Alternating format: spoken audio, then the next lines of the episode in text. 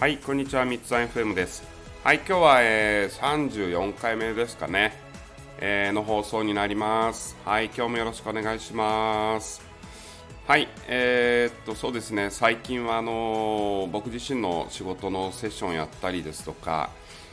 まあ、ちょっとビジネス界的なところで講義をしたりとかですね、えーそういう日常を過ごしていました。あとはですね、えー、と勉強ですかね、あのーまあ、勉強って言っても人それぞれ定義あると思うんでしょうけど、あのいろいろと勉強してるのはやっぱり面白いので、それに熱中してしまうんですけども、あのーまあ、毎日楽しくやれてるかなっていうところですね。はい、ありがとうございます。はい、えーでこれで、えーそその今日はですね、えー何話そうかなと思ったんですけども、あのー最近あ、なんだろう感心したことといいますか、あやっぱり強いなって思った方のことについて、やっぱり何十年前からやっぱり人って変わらないんだなっていうふうに思った、えー人のその発展していく人のパターンみたいなものが僕の中にあって、これはあの頻繁に人に話すわけじゃないんですけども、あの見てて久しぶりに気持ちいいぐらいにあのそういう流れを開拓する方にあったなと思ったのでその話をちょっとしていきたいなと思うんですが例えばあの、まあ、僕は起業家でもあるし、えー経営者なので、まあ、相談を受けたりとか何したりとかあのあとカウンセラーですねカウンセラーとかヒーラーなのでどうやったらいいかみたいなものあるんですけどただやっぱりあのカウンセリングっていうのはあの非常にあの難しい仕事なんですよね。えっと、何が難しいかというと僕の場合は人生の戦略みたいなものをトータルで見て伝えないといけないので今ある悩みだけを解決してればいいというわけではなく今あるものも目の前にある悩みは取り除こうとはするんですけど結局ですね、えっと、悩みっていうのが何で出てくるのかっていうところででその悩みの定義の問題もあるんですけどもあの行動したりチャレンジしたりまあ、めちゃくちゃ動いてる人っていうのは問題も目の前にいっぱい出てくるんですよね。毎日のように出てくると。で逆に動かない方はですね目の前に来る悩みっていうのはあの、まあ、ポツポツですかね。でそれがなんかすごい大きいように思えてまた動かなくなるんでその悩みだけが大きく感じる。でこれ面白いんですよね。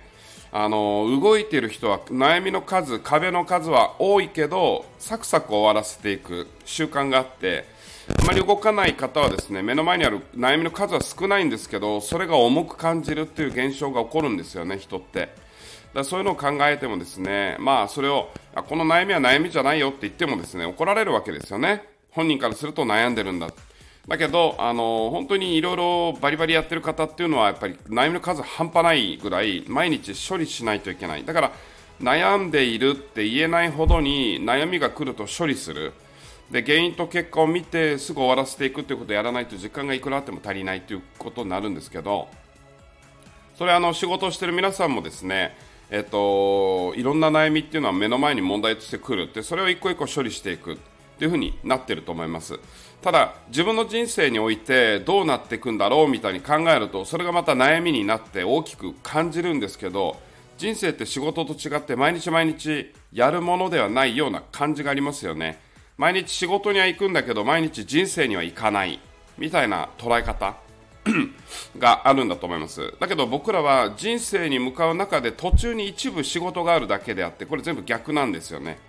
でそういう時にあのこの辺をシフトさせていかないとなかなか見えてこないものがあったりするんですけど、まあ、ここはちょっと難しいんで置いときますが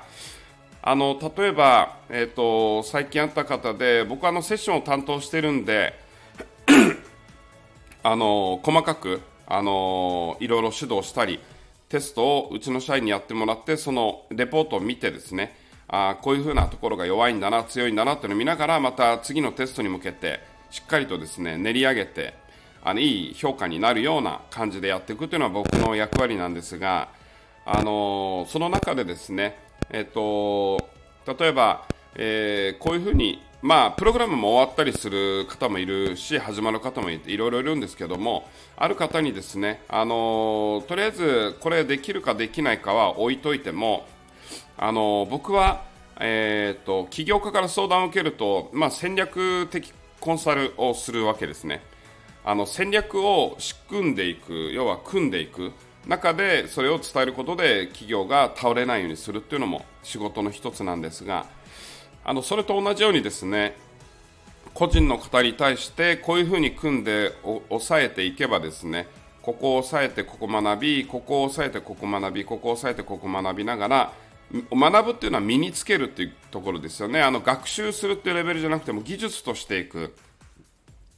これ入れていくことでトータルでこういうことができるんじゃないみたいなことをあのあまり普段から全部本音で言えないんですよね。なんでかというとあの負担に感じる方もいたりとかあるのでカウンセリングとかそういうガチで聞いてこない限りはなかなかそういうのは言えないところあるんですけどある方にそれを伝えて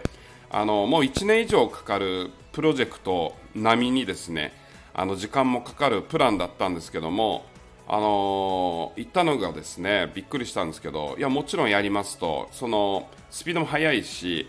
そういう動きそのリズム感と回転の速さとあのなていうんですかね、えっと、芯のずれないところを見て、正直感動しましたね、あのすごすぎてあ、こういう方には勝てないなって思うほどに、あの勉強になりました、僕自身が。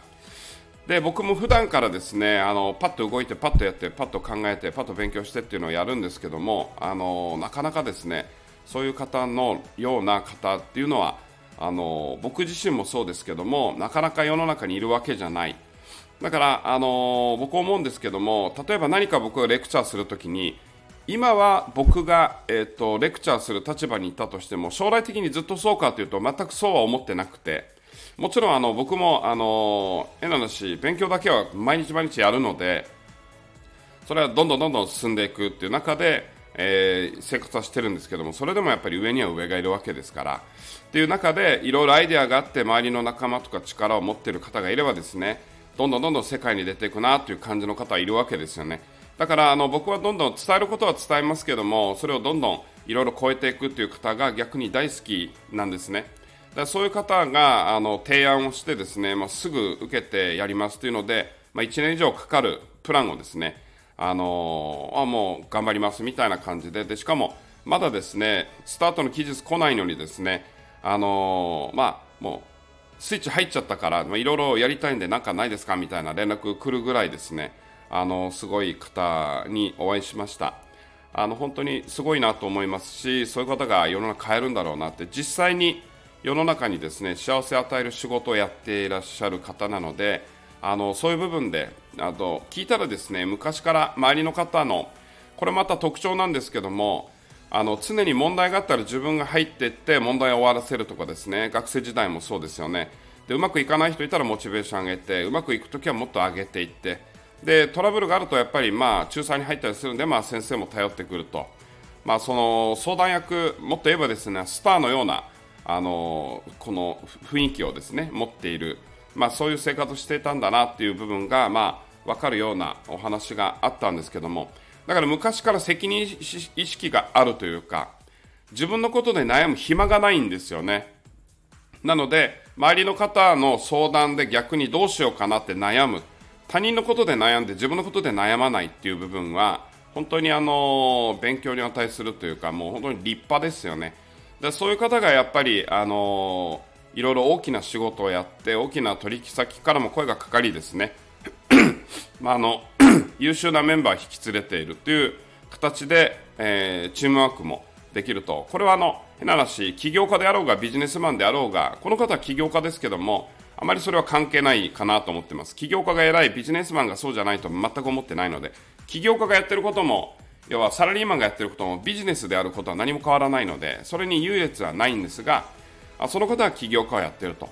でもやっぱりそういうふうに素直にやってそれだけの立場でありながら分かりましたってパッとやるっていうあやりましょう逆にっていういや逆にそういうプランがあるということはありがたいとだからやっぱり起業家だからこそなんですけどもプランが明示されることの大切さみたいなものがよくわかるわけですね僕ら起業家って常に僕らの中で起業家の中でプランありますけども誰かからもらったプランプレゼンテーションを受けたプランではないんですね。であの太鼓判をされてるわけでもない中で自分で作ってやるけども自分が太鼓判を押すしかない。っていうのが唯一ちょっとサラリーマンと違う立場だったりする。だからそういう中にいる中でやっぱりパッと提示されるっていうのがやっぱりあの嗅覚があったのかなっていう部分で考えるとすごい面白い方に会えたのが僕にとってはあのすごい面白かったですね。嬉しい。で僕はあのそういうすごい人に会うと嬉しくなるタイプでいろいろよく考えたりもしますしじゃあどうやっていこうかなって考えたりするしじゃあ僕に当てはめた時にどう変えたらそれと面白いぐらいになるのかなっていうふうに考えたりする、まあ、ぜひですねそういう方がですね世の中増えていったらいいし僕もそういう方からですね勉強したいですしいろいろ励んでいきたいなと思ったりするので、まあ、僕も含めてですけどね皆さんでも、まあ、あの年末って言ってもですねもうスタートしてますからあのバリバリやってる方も多くいらっしゃると思うので、まあ、そういうテンションでみんなでやっていけたらいいのかなっていう最近思ったことをちょっと話してみました。はい今日はこの辺で終わりたいと思います。今日もご視聴いただきましてありがとうございました。それじゃあまたね。